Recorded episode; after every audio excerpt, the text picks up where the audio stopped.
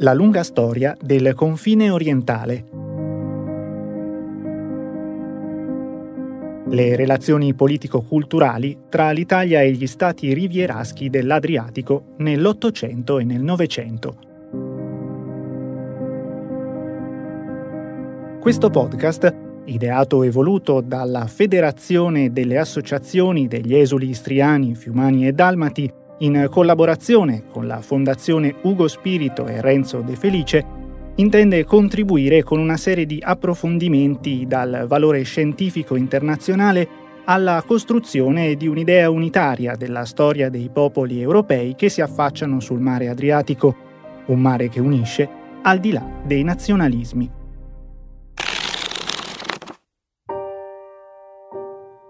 Fin dalla sua nascita dopo la Prima Guerra Mondiale, lo Stato jugoslavo era stato percorso da spinte disgregatrici e separatiste. In particolare in Croazia, di fronte al prevalere nelle più importanti strutture del paese e nella istituzione monarchica della componente serba, si erano manifestate spinte verso l'indipendenza. Particolarmente attivo era stato il movimento di estrema destra degli Ustascia, guidato da Ante Pavelic, che con il sostegno dell'Italia fascista era ricorso ad azioni terroristiche, quali ad esempio l'attentato che aveva causato la morte di Re Alessandro durante una visita ufficiale in Francia nel 1934. Tensioni vi erano state anche nella regione del Kosovo, abitata in maggioranza da albanesi di religione musulmana, e si era persino progettato un trasferimento di tale comunità in Turchia. La seconda guerra mondiale, l'aggressione delle potenze dell'asse e l'occupazione italo-tedesca avevano ulteriormente esacerbato le rivalità preesistenti. La nascita di uno Stato croato Ustascia si era tradotta in violente persecuzioni contro la minoranza serba e la comunità ebraica, con massacri indiscriminati e conversioni forzate dei serbi ortodossi al cattolicesimo. Conflitti etnici, politici e religiosi avevano finito con l'intrecciarsi strettamente. Solo il movimento partigiano di ispirazione comunista, capeggiato da Josip Broz, Tito, era in parte riuscito a porre da parte questi elementi di divisione, in nome della comune lotta contro gli occupanti italiano e tedesco e della rivoluzione proletaria, eliminando spesso fisicamente qualsiasi tipo di opposizione. Tito inoltre favorì la nascita di un nazionalismo jugoslavo, che si tradusse nelle rivendicazioni contro l'Italia e nell'aspirazione ad acquisire una sorta di egemonia nell'area dei Balcani nei riguardi dell'Albania e della Bulgaria. Tale ambizione fu una delle cause della rottura con Stalin e dell'isolamento jugoslavo rispetto al blocco comunista. Lo scontro con l'URSS finì indirettamente con il rafforzare Tito e il patriottismo jugoslavo. Il leader di Belgrado fu inoltre abile nell'ottenere il sostegno occidentale sino alla metà degli anni 50, per poi divenire uno degli esponenti di spicco del non allineamento con Nasser e Nehru. A dispetto della scelta neutralista, la Jugoslavia di Tito nel quadro della guerra fredda continuò a godere del sostegno economico dell'Occidente, non solo degli Stati Uniti, ma anche del vicino italiano e della comunità europea. Grazie a questi aiuti e a una politica di relativa liberalizzazione, la Jugoslavia per qualche tempo sembrò godere di stabilità interna, di un accettabile livello di vita, oltre a poter contare su un significativo ruolo internazionale.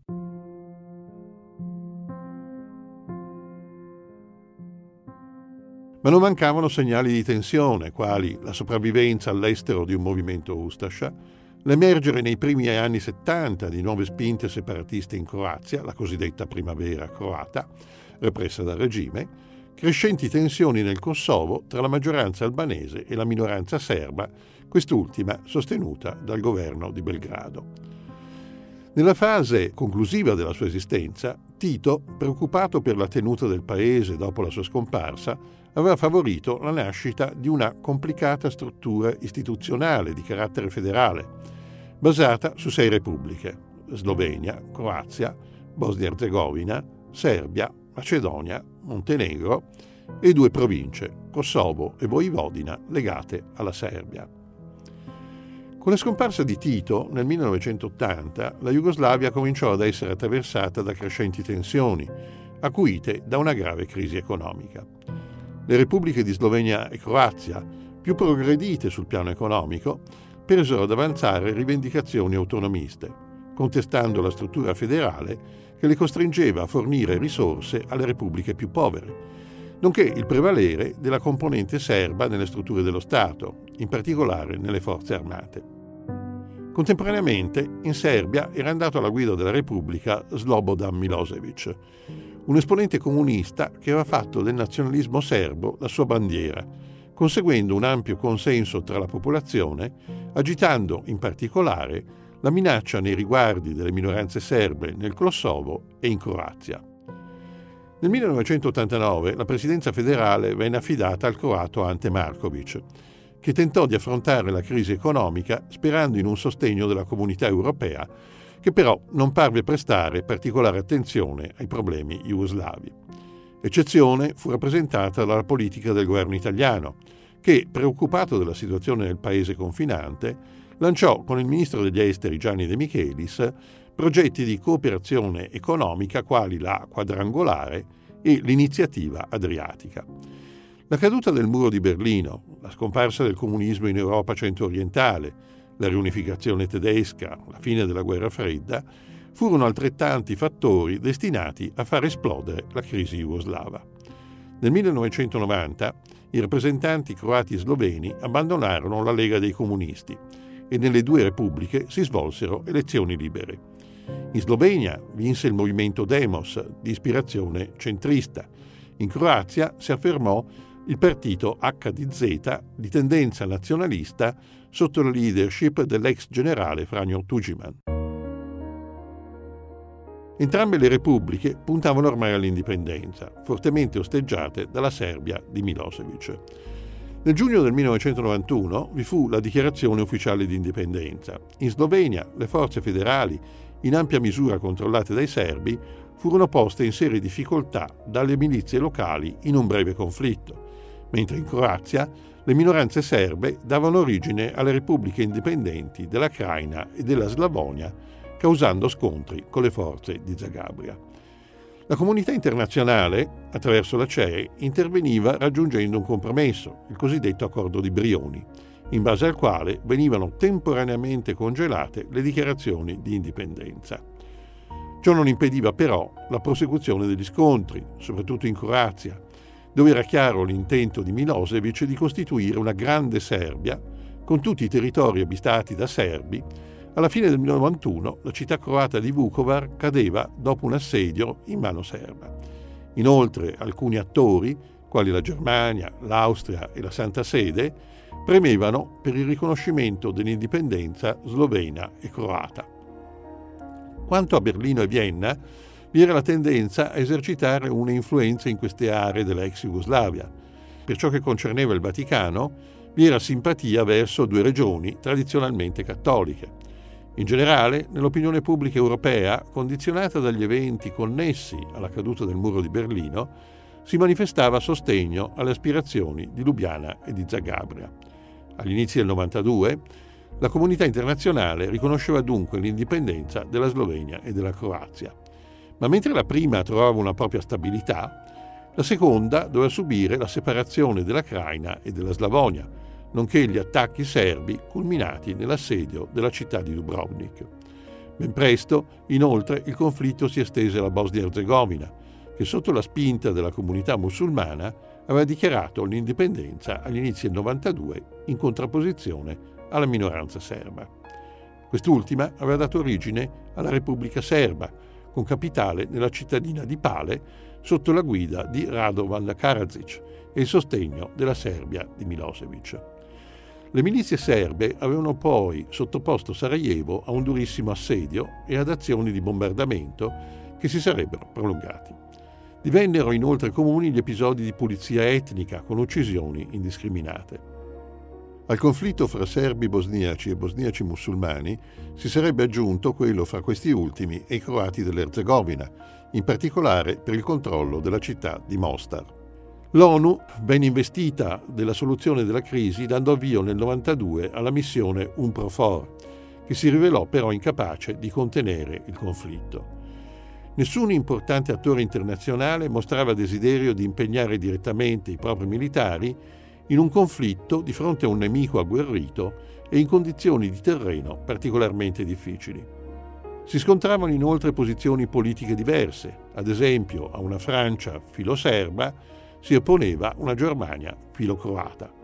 Quanto agli Stati Uniti, dopo la fallimentare esperienza dell'operazione Restore Hope in Somalia, l'amministrazione Clinton era restia a un impegno nella ex Jugoslavia, ritenendo che il compito di riportare la pace spettasse all'ONU e agli europei.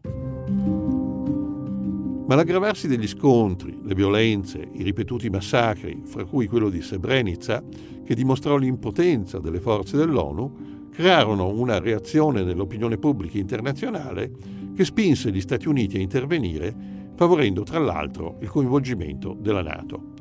Fin dal 1994 Washington aveva cominciato a fornire aiuto militare alla Croazia. Ciò consentì all'esercito di Zagabria di lanciare un'offensiva nella primavera del 95 che portò alla liberazione della Craina e della Slavonia con la fuga di migliaia di serbi. La Nato, con il determinante apporto statunitense, scatenò inoltre una dura offensiva aerea contro le forze dei serbi di Bosnia, infliggendo loro gravi perdite. Questi sviluppi sul piano militare spinsero Milosevic ad accettare una soluzione diplomatica. Nell'autunno del 95 le parti in conflitto si riunivano a Dayton e grazie all'azione del mediatore americano Richard Holbrooke e di quello dell'Unione Europea Carl Bildt si giungeva a un accordo in base al quale si riconoscevano i confini delle repubbliche come stabilite ai tempi della federazione. Quanto alla Bosnia-Herzegovina, essa sarebbe stata formata da due entità, l'una croato-musulmana, circa il 51% del territorio, l'altra serba, circa il 49% del territorio, in un contesto di carattere federale che comunque non avrebbe mai funzionato. Dagli accordi di Dayton ne usciva vincitrice soprattutto la Croazia di Tujiman, che ristabiliva la sovranità su tutto il suo territorio. Quanto a Milosevic, si accreditava come un interlocutore dei maggiori attori internazionali Infine gli Stati Uniti sembravano confermare il ruolo di superpotenza globale e potevano sostenere la perdurante validità della Nato trasformata nello strumento militare del mantenimento del nuovo ordine internazionale post-guerra fredda. All'Unione Europea sarebbe rimasto il compito di favorire la ricostruzione delle aree devastate dai combattimenti e l'aiuto alla popolazione coinvolta nel conflitto. Per qualche tempo la situazione nell'ex Jugoslavia parve stabilizzarsi. In realtà, all'indomani degli accordi di Dayton, crebbero nel Kosovo le spinte della maggioranza albanese verso l'autonomia, se non addirittura in direzione dell'indipendenza. In una prima fase tale processo sembrò assumere caratteri pacifici, sotto la guida di un esponente non violento, Ibrahim Rugova, ma ben presto finì con informarsi un movimento armato, l'esercito di liberazione del Kosovo, UCK, che prese a compiere azioni contro le forze dell'ordine e la minoranza serba. Tra la fine del 98 e l'inizio del 99 le azioni dell'UCK si intensificarono.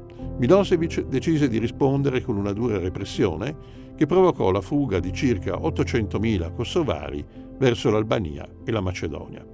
A questo punto, sotto la pressione dell'opinione pubblica internazionale, gli Stati Uniti decisero di intervenire ancora una volta mobilitando l'Alleanza Atlantica e senza il consenso dell'ONU, dove la Russia, da sempre sostenitrice della Serbia, aveva posto il suo veto. Da parte di Washington si puntò su un'offensiva aerea che non risparmiò il territorio della Serbia, persino la capitale Belgrado subì bombardamenti che colpirono obiettivi strategici. Dopo alcune settimane il governo serbo capitolò. Si giunse così agli accordi di Rambouillet che sancivano la piena autonomia del Kosovo. Quanto all'ONU, essa avrebbe istituito una forza di peacekeeping, la K4, che però non impedì l'esodo di migliaia di serbi dalla regione. Con questo episodio si concludevano le cosiddette guerre jugoslave. Fra le conseguenze vi furono nel 2006 il distacco del Montenegro dalla Serbia, mentre nel 2008 il Kosovo si dichiarava indipendente e numerosi stati riconoscevano tale entità. Quanto a Milosevic, dopo il completo fallimento della sua politica, egli usciva di scena e veniva consegnato al Tribunale internazionale dell'AIA per rispondere di vari crimini. Moriva nel 2006 nel corso del processo. Sebbene l'intera area sia da tempo pacificata e Slovenia e Croazia siano entrate a far parte dell'Unione Europea, La Serbia vive periodici momenti di instabilità, mentre la Bosnia-Herzegovina e il Kosovo, a dispetto della loro indipendenza, restano stati deboli, la cui sopravvivenza economica è legata al sostegno della comunità internazionale. Avete ascoltato un episodio della serie podcast La lunga storia del confine orientale, le relazioni politico-culturali tra l'Italia e gli stati rivieraschi dell'Adriatico nell'Ottocento e nel Novecento. Un podcast della Federazione delle Associazioni degli Esuli Istriani, Fiumani e Dalmati per la collana La storia del confine orientale in podcast, realizzata con il contributo della legge 72-2001 per gli interventi a tutela del patrimonio storico e culturale delle comunità degli esuli italiani dall'Istria, da Fiume e dalla Dalmazia. Il podcast che avete ascoltato è stato scritto e letto dal professor Antonio Varsori La ripresa audio è di Osteria Futurista. La produzione è di Pensiero Visibile e Storie Avvolgibili.